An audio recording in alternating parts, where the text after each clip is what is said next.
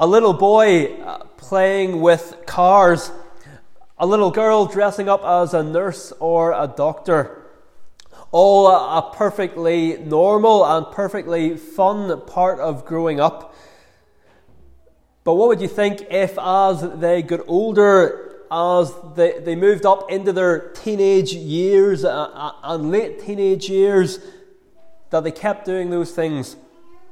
The boy's friends were learning to drive, they were getting their first motors, but he was still just playing with toy cars. The girl's friends were, were going off to university to train to be, to be doctors or, or nurses. Some of them were getting engaged and would soon have babies of their own. But she was still dressing up and pretending. She was still playing with dolls. What would you think? You would think there was something badly wrong. What is a perfectly normal part of childhood becomes unhealthy and even disturbing if it's clung on to into adult years. And if you can keep that picture in mind, I think it helps us understand what's going on here in the second half of Acts chapter 6 and through into chapter 7. Stephen's speech in chapter 7 is a long one. He covers lots of Israel's history. Uh, there are many verses it would be tempting to pull out and preach a, a, whole sermon on. Lots of interesting things that we could discuss. Maybe we will at the Bible study on Wednesday. It's a chapter that, that is invaluable as an inspired commentary on the Old Testament. For example, how should we understand Moses killing the Egyptian? Well, well, this is a pretty good place to go. But what's the point of, of this whole speech? Well, the point is that, that the Jews were trying to hold on to a model of something when, when, when actually the real thing was right in front of them. And that's what Stephen is trying to get across to them. Just as it would be abnormal if a 17 year old boy wanted to play with a, a toy car rather than drive a real one, the Jews here want to hold on to the outward form of their religion, and particularly the temple, when the very person who it all pointed to had come. The week that, that I preached on the live stream, I asked the question what are the days in which we're living? Biblically speaking? Uh, the answer that I gave is that we're living in a new era. We're living in an era today that, that believers in the Old Testament could only look forward to with longing. We're living in the day when the Holy Spirit has been poured out and the gospel is going to the nations of the earth. It's an amazing time in which to be living. But in this chapter, Stephen comes face to face with people who simply don't want that to happen. They don't want a new era to dawn. And for all their talk about blasphemy, they are the ones who are actually trying to oppose God's purposes in the world.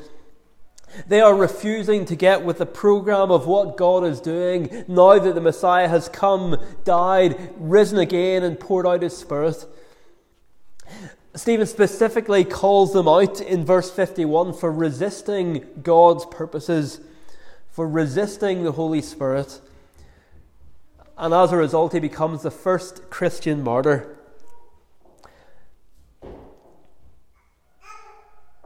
He's telling them that, that now, now that Jesus has come, we have what the temple pointed to all along. Now, now, it is true that Stephen doesn't come out and say in so many words, Jesus replaces the temple. You know, if he'd come out and said that, then that would have been the end of his speech right away. Uh, it would have been brought to an abrupt halt. But I think that is an accurate summary of what he's saying. If we look at what he's accused of, and if we follow his reasoning, and if we look at the climax of his speech, where he explicitly talks about the temple in verses 47 and 48, I think it's clear that he's arguing that in trying to hold on to the physical temple, the Jewish leaders are like grown men wanting to keep playing with toy cars when they have the opportunity to drive a real one. So that's a, a long introduction, but I, help, I hope it helps show where we're going this morning And we're going to look at it in more detail under three headings. We're going to see the accusation, the answer, and the application. Uh, if you're visiting, my, my headings don't normally all start with the same letter, but, but they do today. So, accusation, answer, uh, and application. What does it mean to be a spirit filled Christian? Well, as we see again and again in the book of Acts, it means to speak about Jesus Christ. Yes, sometimes in Acts, those who are filled with the Spirit perform signs and wonders, as Stephen does in verse 8 of chapter 6. But the key mark of being Spirit filled is speaking. There are people in the Bible who, who perform signs and wonders, but who aren't full of the Spirit. In verse 10 of chapter 6, the Jews can't withstand the wisdom and the Spirit with which Stephen is speaking. And it is the speaking that gets him killed. Jesus and the early Christians, they, they weren't killed for doing signs and wonders, but they were killed because of what they said. There are many parallels between the, the death of the Lord Jesus and the death of Stephen. That's not surprising. The servant is not greater than his master. Uh, and one of those parallels is that false witnesses are brought against both. Uh, verse 13 of chapter 6 uh, for the false witnesses brought against Stephen. It reminds us, doesn't it, of Matthew 26 59. Now the chief priests and the whole council were seeking testimony against Jesus that they might put him to death. And in both cases, this is interesting. In both cases, the accusations that the false witnesses make are to do with the temple. Matthew tells us that last two came forward and said, This man said, I am able to destroy the temple of God and rebuild it in three days. And what do we read here in verse 13? They set up false witnesses who said, This man never ceases to speak words against this holy place and the law. For we have heard him say that Jesus of Nazareth will destroy this place and will change the customs that Moses delivered to us. What is this holy place? Well, it's clearly the temple. So Stephen stands accused of speaking against the temple. But maybe you're thinking, well, why pay too much heed to what the accusations were? We're, we're, we're specifically told that these were false witnesses. But clearly, in the case of Jesus, the false witnesses were picking up something that Jesus had actually said and, and twisting it. Jesus hadn't said that he was able to destroy the physical temple and rebuild it in three days. Uh, of course, he, he could, but that's not what he, what he said he was going to do. But he had said, Destroy this temple, and in three days I will raise it up. But as John tells us in his gospel, he was speaking about the temple of his body. And if with Jesus the false witnesses were taking something that he had actually said and twisting it a little, well, then uh, I think we can assume that the same thing was happening with Stephen. At the very least, he's quoting these words of Jesus, perhaps filling out some of the details as Peter and Paul would do later that when Jesus called his body a temple, it wasn't in the way that someone today might say, My body is a temple, in the sense that they're going to look after it, but that his body was a temple because the presence of God on earth was now centered on him rather than in the stone temple. Why is Jesus' body a temple? Because the presence of God is now centered on him rather than on the stone temple. Perhaps Stephen pointed out how, how, even one of, of the names that, that had been prophesied of Jesus, Emmanuel, it means God with us. And so to know God's presence on earth, uh, people didn't need to go to the temple anymore because they could go to Jesus. And perhaps Stephen had also explained, uh, as Paul would do in Ephesians 5, that the church is Jesus' body. And maybe you combine that with what Peter said in 1 Peter 2 you yourselves, like living stones, are being built up as a spiritual house. So, Jesus' temple is. Jesus' body is a temple. Uh, Jesus' body is also the church. Believers are being built up uh, like living stones into a spiritual house. So, yes, Jesus didn't say that he would physically destroy the temple. Stephen wouldn't have said that either.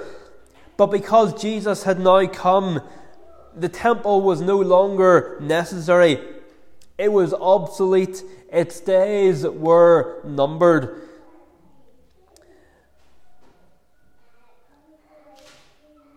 We, we, we buy things today, we buy washing machines and so on, and they have, they have built in obsolescence. That means the, the, manufacturers only build them to last a certain amount of years, not like the, the 25 years that things used to last for, it's more like five years. Well, in a sense, the, the temple had built in obsolescence because it was, it was only meant to be there until Jesus came. And from, from that point on, God's presence would be experienced not in a building, but when his people met together in Jesus' name. Whether that is in a building, uh, as we are th- this morning, whether it's out in the fields, uh, wherever. To use words from Hebrews 10, the temple and the sacrifices that took place in it were a shadow of the good things to come. And now those good things have come, so the temple is no longer needed. When the daylight comes, the shadows disappear. And maybe the reason that Stephen doesn't correct the false accusations is because they amount to the same thing. Jesus wasn't going to physically do away with the temple, but he didn't need to because its role in the lives of God's people was going to fade away. And isn't that demonstrated so clearly when Jesus dies on the cross? In the temple, only the high priest could come into the holiest part, into the very presence of God, and only once a year. But when Jesus dies, the, the curtain in the temple is torn in two from, from top to bottom, telling us that the way into God's presence is now open to anyone who will come to Him through Jesus. And that means that the whole Jewish religious machinery is no longer needed. Uh, as the, the book of Hebrews particularly helps spell out. But this idea enrages the Jews in chapter 6, verse 9, because their temple in Jerusalem was at the very center of their identity. The fact that they had a temple made them different from those around them, but Stephen's teaching is a threat to that. And as we start chapter 7, it's the high priest who's asking, Are these things so? And it's significant that the high priest is mentioned. Because if Stephen is right, then of course he'll feel threatened. Because if the temple and its priesthood had really been brought to an end, then his role was no longer necessary. He was out of a job. And in fact, by putting on his high priestly garments, he would be like the teenager playing dressing up when his friends are entering the world of work. These garments that the high priest wore, they had been commanded by God. They were so symbolic, but they were pointing forward to the great high priest, Jesus Christ. And now he's come. The high priest's uniform was no longer needed. The coming of Jesus had effectively given the high priest his P45 and Stephen is now personally delivering that to him, but the high priest doesn't want to go quietly. There's a story that's told about Queen Victoria. I don't know if it's true or not, but the story is that one of her chaplains was preaching on the second coming, and she said to him, I so wish that the Lord Jesus would return in my lifetime. And when he asked her why, she said, So that I could lay my crown at his feet. She wanted to lay her crown at the feet of the Lord Jesus. But with the high priest here and with the Jewish religious leadership, it's the opposite. Jesus has come the first time, but rather than cast their crowns at his feet, they want to hold on to them. They want to hold on to their honour, their status, their position. To use a modern expression, they are on the wrong side of history. These traditionalists are on the wrong side of history, just as progressives are today. And why are they? Well, because history is his story. And you can either get with the program of, of what God is doing in Christ or fight against it. And tragically, the Jewish leadership chose to fight against it. And so, firstly, this morning we have the accusation. Yes, false witnesses have been wheeled in, but at the heart of it all is what Stephen has been saying or implying about the temple and their religious customs. This chapter, in, in the big story of Acts, it is, it is the gospel beginning to move out to the nations of the earth because it has been rejected by the Jewish authorities. And it's not that, the, that the, the temple and the Jewish customs weren't important in their time, but they were only ever meant to be signposts. They weren't meant to be the destination. But tragically, the, the Jews of this day were, were treating the signposts as if they were the final destination. So, firstly, this morning, the accusation. Secondly, the answer. The answer. Stephen's speech here is one of the things that, that has led to the remark that for a book called Acts, a lot of it is sermons and speeches rather than Acts. And with such a long 53 word speech, it would be easy to miss the wood for the trees. But there are a couple of themes running through it that we want to notice. Remember what the accusations were about. They're about the temple. And what is the very first thing that Stephen says? He says, The God of glory appeared to our father Abraham when he was in Mesopotamia. And what's he saying? Well, he's saying that God's presence isn't limited to the temple. In fact, it's not even limited to the promised land because God appeared to Abraham outside of either. Then he moves to Joseph, and we're told about Joseph in verse 9. The patriarchs, jealous of Joseph, sold him into Egypt, but God was with him, as we've been thinking about in our evening services. What is the very thing the temple was for? Why do you go to the temple? Well, you go to the temple to be in God's presence. But here Stephen is reminding them that God was with Joseph in Egypt. Egypt is mentioned six times in verses 9 through 15. In Egypt, in Egypt, into Egypt, into Egypt. And yet, in Egypt, God was there. In Egypt, God was with Joseph. So, having jumped from Abraham to, to Joseph, uh, Stephen now jumps to Moses. What's, what's the most significant event in Moses' life? It's the burning bush. The angel appears to him in the wilderness. The angel of the Lord, Jesus Christ himself. And the Lord says to him, verse 33 The place where you are standing is holy ground. And what is that? Well, that is temple language too holy ground. And yet, this holy ground is in the wilderness. There is no temple, there is no tabernacle. And yet, God has appeared to Moses. Moses has stood on holy ground. So, Abraham, Joseph, Moses, God appears to each one of them. Each of them knows what it is to stand in the presence of God without ever standing within the temple. In Moses' day, the tabernacle was built according to the pattern that God showed them on the mountain. That movable temple like tent uh, the instructions for which you've maybe read if, you, if you've made it into the book of Exodus.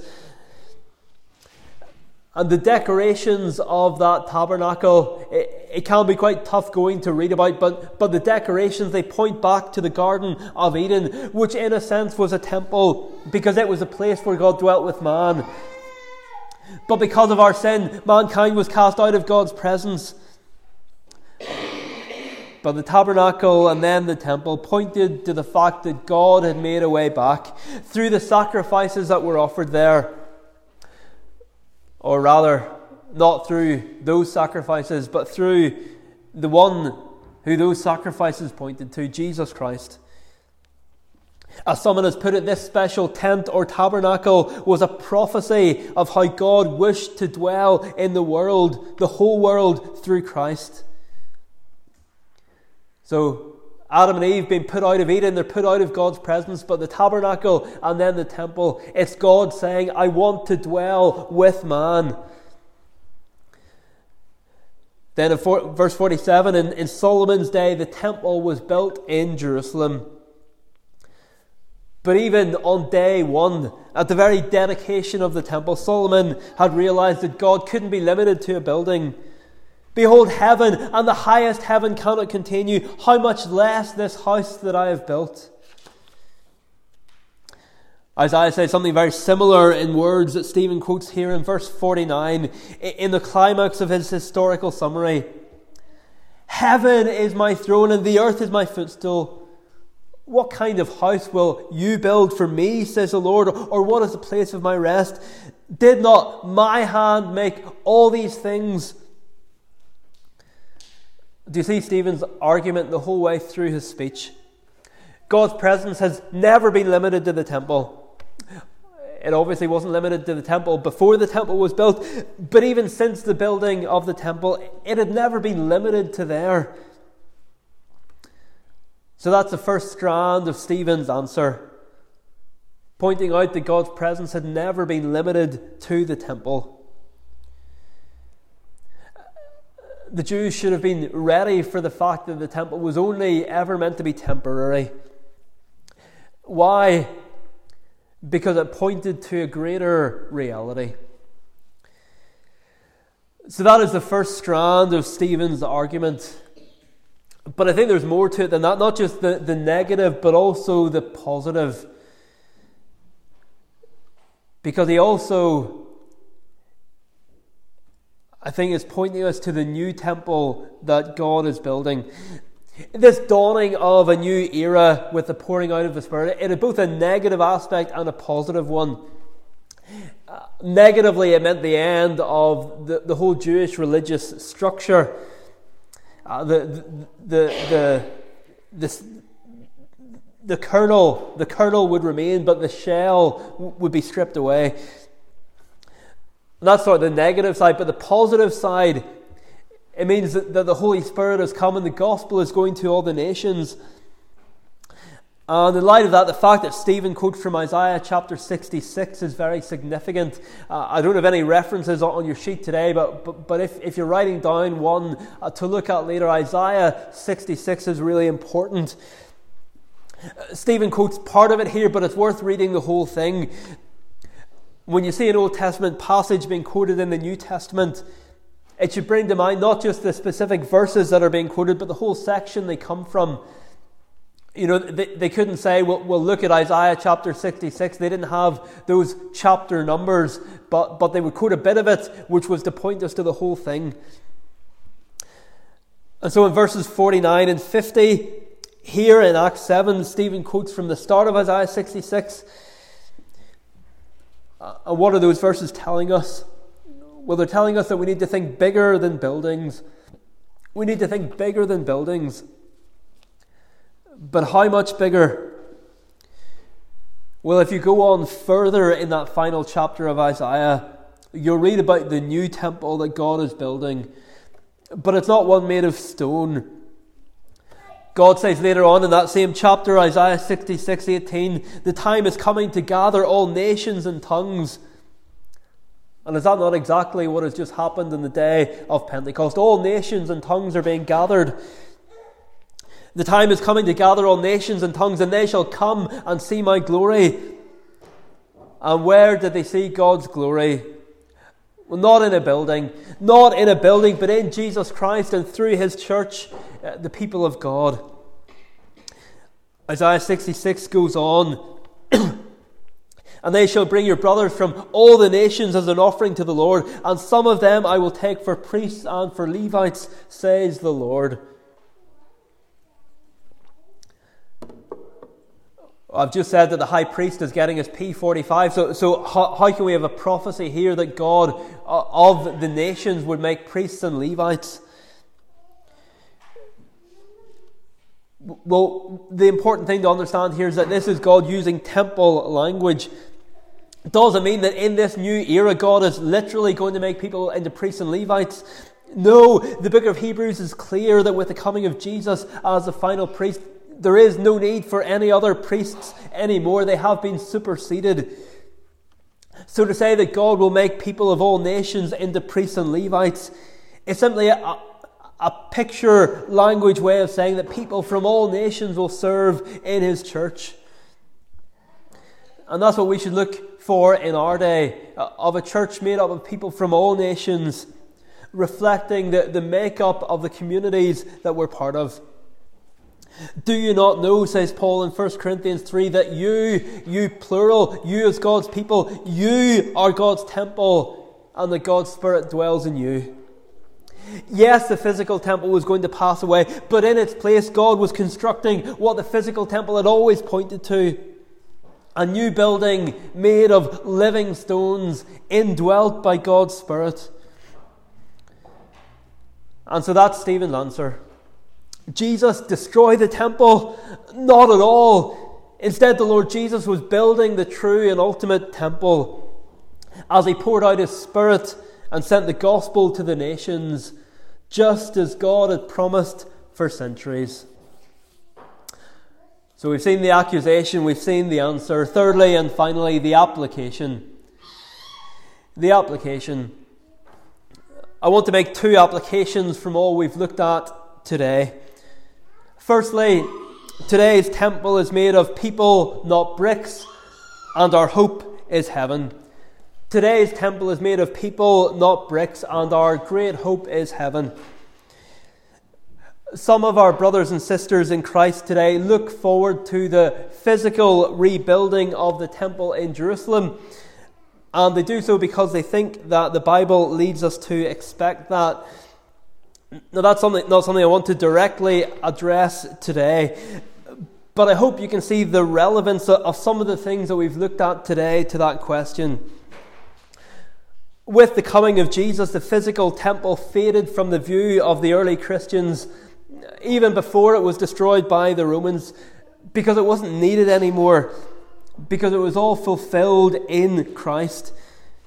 And so we're not looking for the rebuilding of a physical temple in Jerusalem today. Yes, we absolutely believe that Jesus Christ, the righteous branch of Zechariah 6, will build the temple of the Lord. The true son of David who will build God's temple is ultimately not Solomon, but Jesus Christ. But he will do it, as Zechariah says, not by might nor by power, but by my spirit.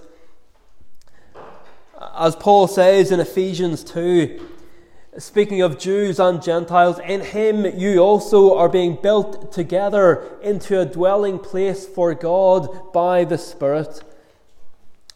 And what's another word for a, a dwelling place for God? It's a temple, a, a temple. Or to quote 1 Corinthians 3 again, where Paul says it explicitly, he says to Christian believers, Do you not know that you are God's temple? when I was interviewed for the BBC programme in the summer, it came about through a guy, Mark Thompson. Uh, Mark and I had never met, but we'd, we'd known of each other for a few years. He features on a lot of Ulster Scots TV programmes. And over the last few years, he, he's understandably been asked quite a lot about the proposed bridge between uh, Northern Ireland and Scotland. And when he was asked if he was excited about the prospect, he would always reply, The people are the bridge. The people are the bridge. We don't need the physical structure because the people are the bridge. And I think, in the light of, of the New Testament, we should be able to say the same thing if, if we're asked about the prospect of rebuilding the temple in Jerusalem. The people are the temple. The people are the temple. And the prophecies of a future rebuilt temple are, are ultimately picture language of heaven itself, where there is no temple because wherever people are in heaven, they are in the presence of God. So there is no temple because, in a sense, the whole place is a temple. As John writes, I saw no temple in the city, for its temple is the Lord God, the Almighty, and the Lamb. And though we get a glimpse of that here as Stephen dies, in verse 56, he sees heaven opened and there is no veil. He sees into the very presence of God and there's no curtain to, to separate him from it. And that's not because he's a martyr. The way into heaven isn't open to him like this because he's a martyr, but simply because he is a, a Christian. And so that same way is open to any of us who will come through faith in Jesus Christ. And so today's temple is made of people, not bricks. Uh, not just Jewish people, but people of all the nations of the earth. And it's significant that that is where the book of Acts will go next. The old temple is effectively declared obsolete here in chapter 7, and so in chapter 8, the focus turns to the nations of the world, out of which God will build his new temple, along with the Jews. As Christ is proclaimed in Samaria by Philip, as the Ethiopian eunuch comes to faith. And then in chapter 9, as Saul is converted, and Jesus tells Ananias that he, Saul, Paul, will carry my name before the Gentiles. And as those Gentiles, along with believing Jews, are built together into a dwelling place for God by the Spirit. Every human temple is built with hands those are words Stephen uses in verse 48 here. But our ultimate hope is in a temple made without hands. As Hebrews 9:11 puts it, the greater and more perfect tent not made with hands, that is not of this creation. Or a few verses later, for Christ has entered not into holy places made with hands, which are copies of the true things, but into heaven itself now to appear in the presence of God on our behalf. So, the first of our two points of application today's temple is made of, of people, not bricks, and our great hope is heaven. And the second point of application, just to mention in a few words as we close, is that the goal is worship. The goal is worship, and it always has been. What did God tell Abraham? Verses 6 and 7 here. He told him that the people would be enslaved for 400 years in Egypt, but that God would judge the nation that they serve, and after that they will come and worship me in this place. The goal is worship. Worship is what we were created for. And the Jewish religious establishment had lost that sense. They were big on religion. They could talk to you all day about church, but worship had become a mere formality. The Judaism of Jesus' day had become legalistic. As Gerhardus Vos once said, legalism lacks the supreme sense of worship. It obeys, but it does not adore. Legalism lacks the supreme sense of worship. It obeys, but it does not adore. In fact, those who Stephen was speaking to didn't even obey. Outwardly, no doubt they did, but not inwardly. And that inward corruption had shown itself by murdering Jesus. Verse 52 The righteous one whom you have now betrayed and murdered, you who received the law as delivered by angels and did not keep it. And just before we, we, we point the finger at them, we could end up there a lot easier than we might think. Are we more comfortable talking about the, the external aspects of religion are we more comfortable talking about church or talking about Jesus? If we talk about the sermon later today, will it be in terms of what we learnt about Him? Will we use what we heard this morning and what we'll hear tonight to fuel our, our worship of Father, Son, and Holy Spirit? Will it, it give us things to praise Him for in the week ahead? The goal is worship. Worship of the Saviour who Stephen followed, the Saviour who Stephen preached like and who died like. Uh, and we close this morning with Stephen's final words Lord, do not hold this sin against them. Do not hold this sin against them. How could that happen? Through God ignoring their sin? No. Only through God putting their sin to Jesus' account instead of theirs. And that is our only hope this morning as well. That God wouldn't hold our sin against us either, because on the cross he held it against his only Son. Amen. Well, let's turn as we close to a psalm uh, through which, for a thousand years before Jesus came, God had been telling his people that he didn't need their sacrifices. Psalm 50, Psalm 50, page 100. Psalm 50, page 100, singing verses 1 to 4, and then over to the last verse, verse 21. The psalm starts with a majestic vision of God. The mighty God, the Lord, has spoken and did call the earth from rising of the sun to where it has its fall. And because God is so majestic, he'll go on to tell them in verses 8 and 9 that he doesn't need their sacrifices because he owns the cattle on a thousand hills. The psalm is also an indictment on God's people. He's calling them to account just as Stephen does in Acts 7. And then in the final verse of the psalm, we're reminded that the goal is worship. When the externals are stripped away and all that remains is the heart, He honours me who brings the sacrifice of praise. The reason God called Abraham out of Mesopotamia was worship, because that's the reason He created Abraham and that is the reason he created you. So, Psalm 50, 1 to 4, and then verse 21. Let's praise God from our hearts. We stand to sing praise.